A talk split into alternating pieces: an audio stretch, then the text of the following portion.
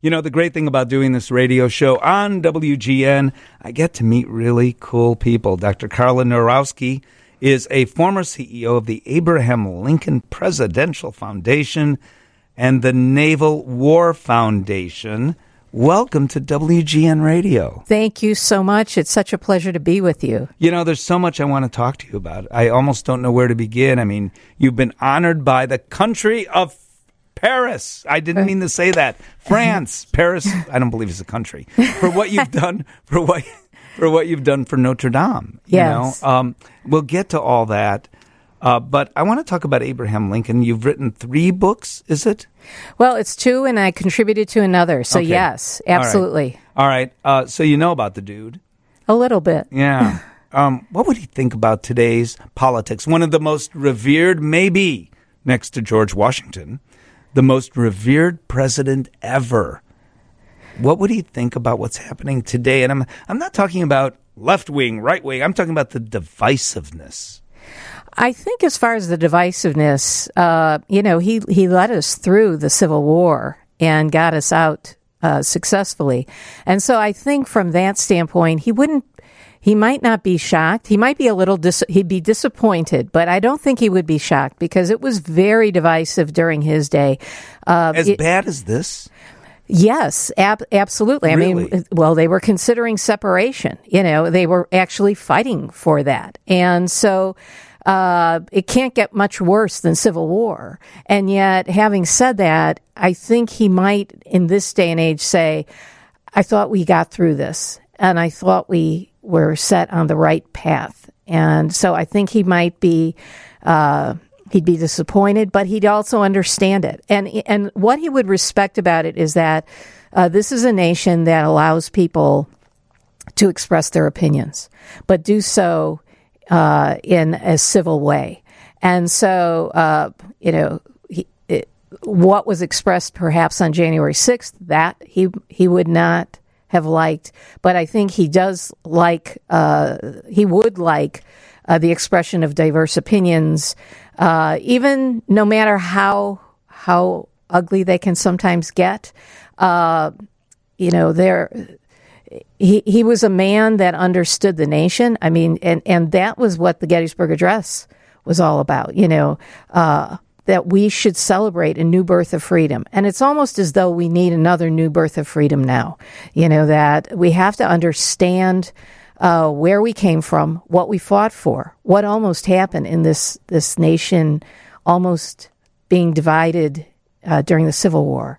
And it can happen again if we're not safeguarding uh, all that our forefathers put forth for us. Uh, there are some people that say democracy really is uh, perhaps being threatened right now. Uh, are you in that camp? No, I, I'm I'm an eternal optimist, and I actually think that he was as well, and and and so I think uh, it's kind of that bend but not break kind of point. Uh, I think we saw that happening. That you know, at the end, our principles, our values, what our nation stands for, stood firm, and it will going forth. You know, uh, we have the oldest constitution in the world.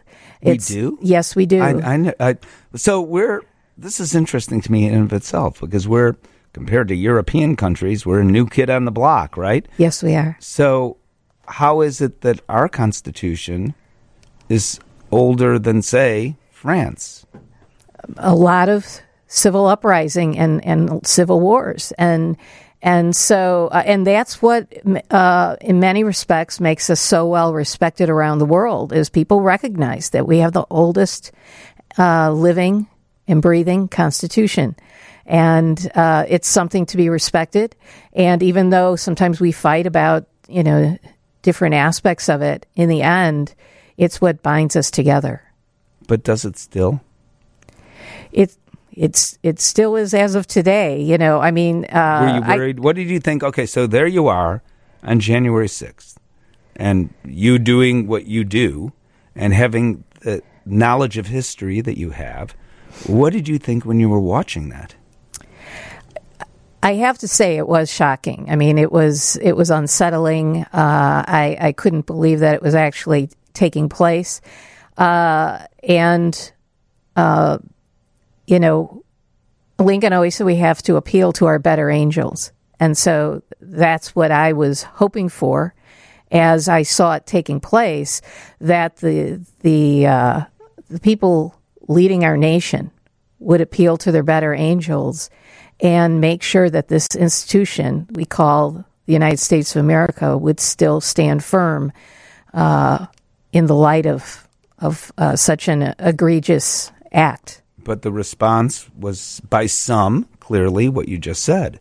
Then two weeks later, they said something else, but others didn't seem to have that response. Well, I mean, this is what our nation's based on: various opinions and and differ, differentiating opinions, and and uh, you know what does whatever act at the time call for? You know, uh, what was happening on January sixth uh, almost required uh, a bipartisan response in the moment. You know, just like after 9-11, when all our legislators stood up on the steps and sang "God Bless America," which was amazing. It Which was is- wonderful. It was it, it was heartening, and it was the right thing to do. I'm not sure we saw that after January 6th, and even though some of those who said, "Oh, this is the worst thing ever," I blame you or you. Two weeks later, had a completely different story. Yeah, yeah. Well, I, you know, p- politics make uh, strange bedfellows, you know, as they say, which was, I think, I, I, I could be wrong Who on said this. that? Well, I, I don't know exactly who said it, um, but it was, I think, maybe during Lincoln's time where they would travel the circuit together, um, and people of opposite They pol- meaning uh, legislators, judges, and they would sometimes literally share the same bed because they would, you know, be traveling together, and they would. So Hold it now. Now you've gone to a completely different realm. So Lincoln shared his bed with legislators? well, You I don't mean to say that. No, I do mean to What? say that. I and and, and look, I'm not as I, I- think it could be judges versus legislators. Link- Lincoln out of the closet? I'm not sure what you're saying no, here. no, it was just a cu- it was customary at that time Really? when when um, they would You tra- would sleep whoever you traveled with? With sometimes yes, wow. men with men. I'm learning Yes. all sorts of things I never knew before. Yes. 218 on who knew this about Abraham Lincoln? and he was so tall. How And he was so tall. How did he get a bed that would even fit him? Uh, it's interesting because Weren't beds smaller at that time? they absolutely were. Yeah. And after the assassination, when he was brought to the bed, um, he was laid actually diagonally across it because he was so tall. so, Wow, this is cool. 218 on WGN. We'll be back with more cool stuff. You know, I love talking to people like this. Uh, Dr. Carol Knorowski, I hope I said that right, uh, who is uh, positively brilliant. I mean, t- talking to you off the air, it's, it's wonderful. You have met how many presidents? uh, I've met two, but I've corresponded with five. All right, tell me about all five. Well, uh, you know, I had the fortune of corresponding with them when we were putting together Gettysburg Replies. It was for the 150th anniversary of the Gettysburg Address. And we asked people around the world to write their own 272 words, which was the exact number of words in the Gettysburg Address. Not to outdo Lincoln, because no one could do that, but really to understand how profound that speech is, that he can convey that much meaning in so few words. And who replied? Uh, the first one was uh, Jimmy Carter, and he typed it himself on his typewriter. Uh, we had Bill Clinton. like a, a manual typewriter? yes, Oh, my God. yes. Um, Do you still have that? well, it's in the archives of the presidential yeah, I- library. I, would imagine, yeah. Yeah, uh, Bill Clinton, uh, George H. W. Bush, George W. Bush, and uh, President Obama. And uh, President Obama was the only one who wrote it out longhand, like Lincoln did. We challenged people to write it out longhand. The others typed it but s- signed it. Uh, I could never write out anything. I mean, no one could read my writing because I mean, you you don't write anymore now. Now, how many of these presidents have you gotten to know?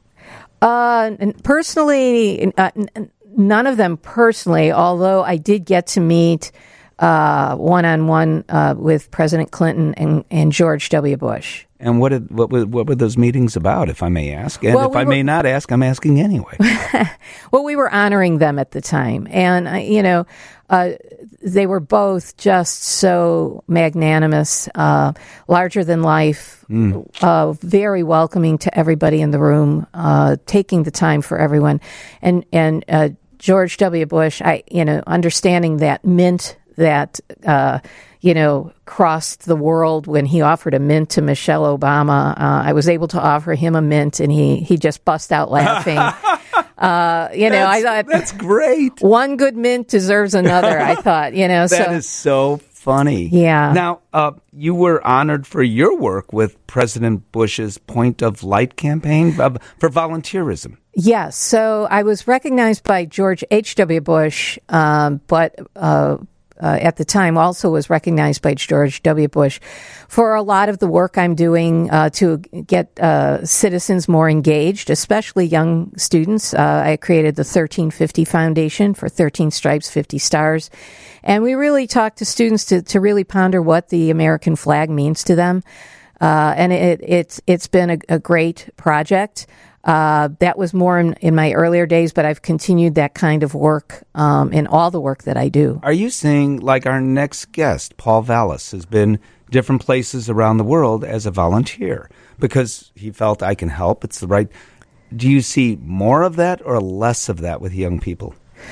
I think I see more of it. I think that young people, I think that all people are looking for meaning in their lives these days. Mm-hmm. The the internet could really weigh upon you because you see bad news instantaneously, and so you you really want to look for things that could make a difference in the world. And and when you do something for others, you're really doing it for yourself. You really can feel better and feel uplifted and and see the hope that there is in the world. Tell me about Notre Dame.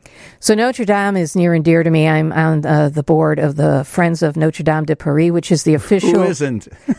are, are you one of those? What do they call it? Paris files or something? Uh, well, some people call them, Francophiles. Francophiles. Some people say parasites. I've heard them say. you can take your pick, but but yeah, I am a Francophile, and um, I'm on the board of the Friends of Notre Dame de Paris, which is the official foundation in the um, for for fundraising outside of Paris and outside of France for Notre Dame. I joined that board about three months before the fire, and then the fire hit in Did you see it after the fire? Yes, I was actually inside it in July of this year. Uh, I had to dress in a hazmat suit because of the, the roof melted at about 1200 degrees uh, and all the lead that was on the top of the roof melted. Fortunately, it didn't vaporize, and so it wasn't a, a hazard to the neighboring um, houses and, and the people in the neighborhood. But I did go in. It was quite devastating, and yet it's uplifting to see the renovation going on. Tell me about that. Well, uh, we completed the safety phase about midpoint of last year. We, um, you know, the, the, it's famous for the flying buttresses, and there's about Yes. 28 of them, which actually work. Uh, the thrust works against the um, uh, the arches in the vaults to hold the, the structure up. And those were weakening just because they were 800 and some 60 years old. Uh, but then with all the water that fell on them from the fire, they were even more weak. So we actually had to buttress the buttresses with wood. Each buttress had to be made uniquely for that buttress so that they could make sure that the cathedral stayed in place. The safety fl- phase is over and uh, it was just quite phenomenal. They didn't know if it would collapse, so they would drop the workers down from baskets about 28 stories high into the cathedral uh, to repair it. Now it's in the renovation stage, the repairing and renovating um, all the side chapels. Uh, they're building the new spire, which will be identical to the previous ones. When would it be reopened? Uh, the initial reopening will be in time for the Olympics in 2024, which will be in Paris. But and, and by the way, I, I don't want to just blow by this. France said personally, thank you very much to you. yes, I, I received the National Order of Merit from um, France, which was very bizarre. That never happens to an American, does it? Uh, rarely, I mean, uh, they give about 300 awards out to people around the world um, annually, and so it, it was rare that um, I received it, which was just truly an honor. I, I, I picked up the phone and there was a call, and I said, "Who's honoring me?" Do you And- speak French? no, I don't. And they still like you. and they still i think they i hope they love me i hope you know Uh, it, seems they do. We're out of time. oh that's okay i Would- loved this it's- uh, well, would you do me a favor? sure Come back at some point in time. You're a wonderful guest. oh absolutely absolutely it'd be my my honor i would love to do that It's it's truly an honor to meet you and all you've done and continue to do. Thank you very much for joining us. I hope this was okay for you. oh absolutely absolutely thank you so much Okay.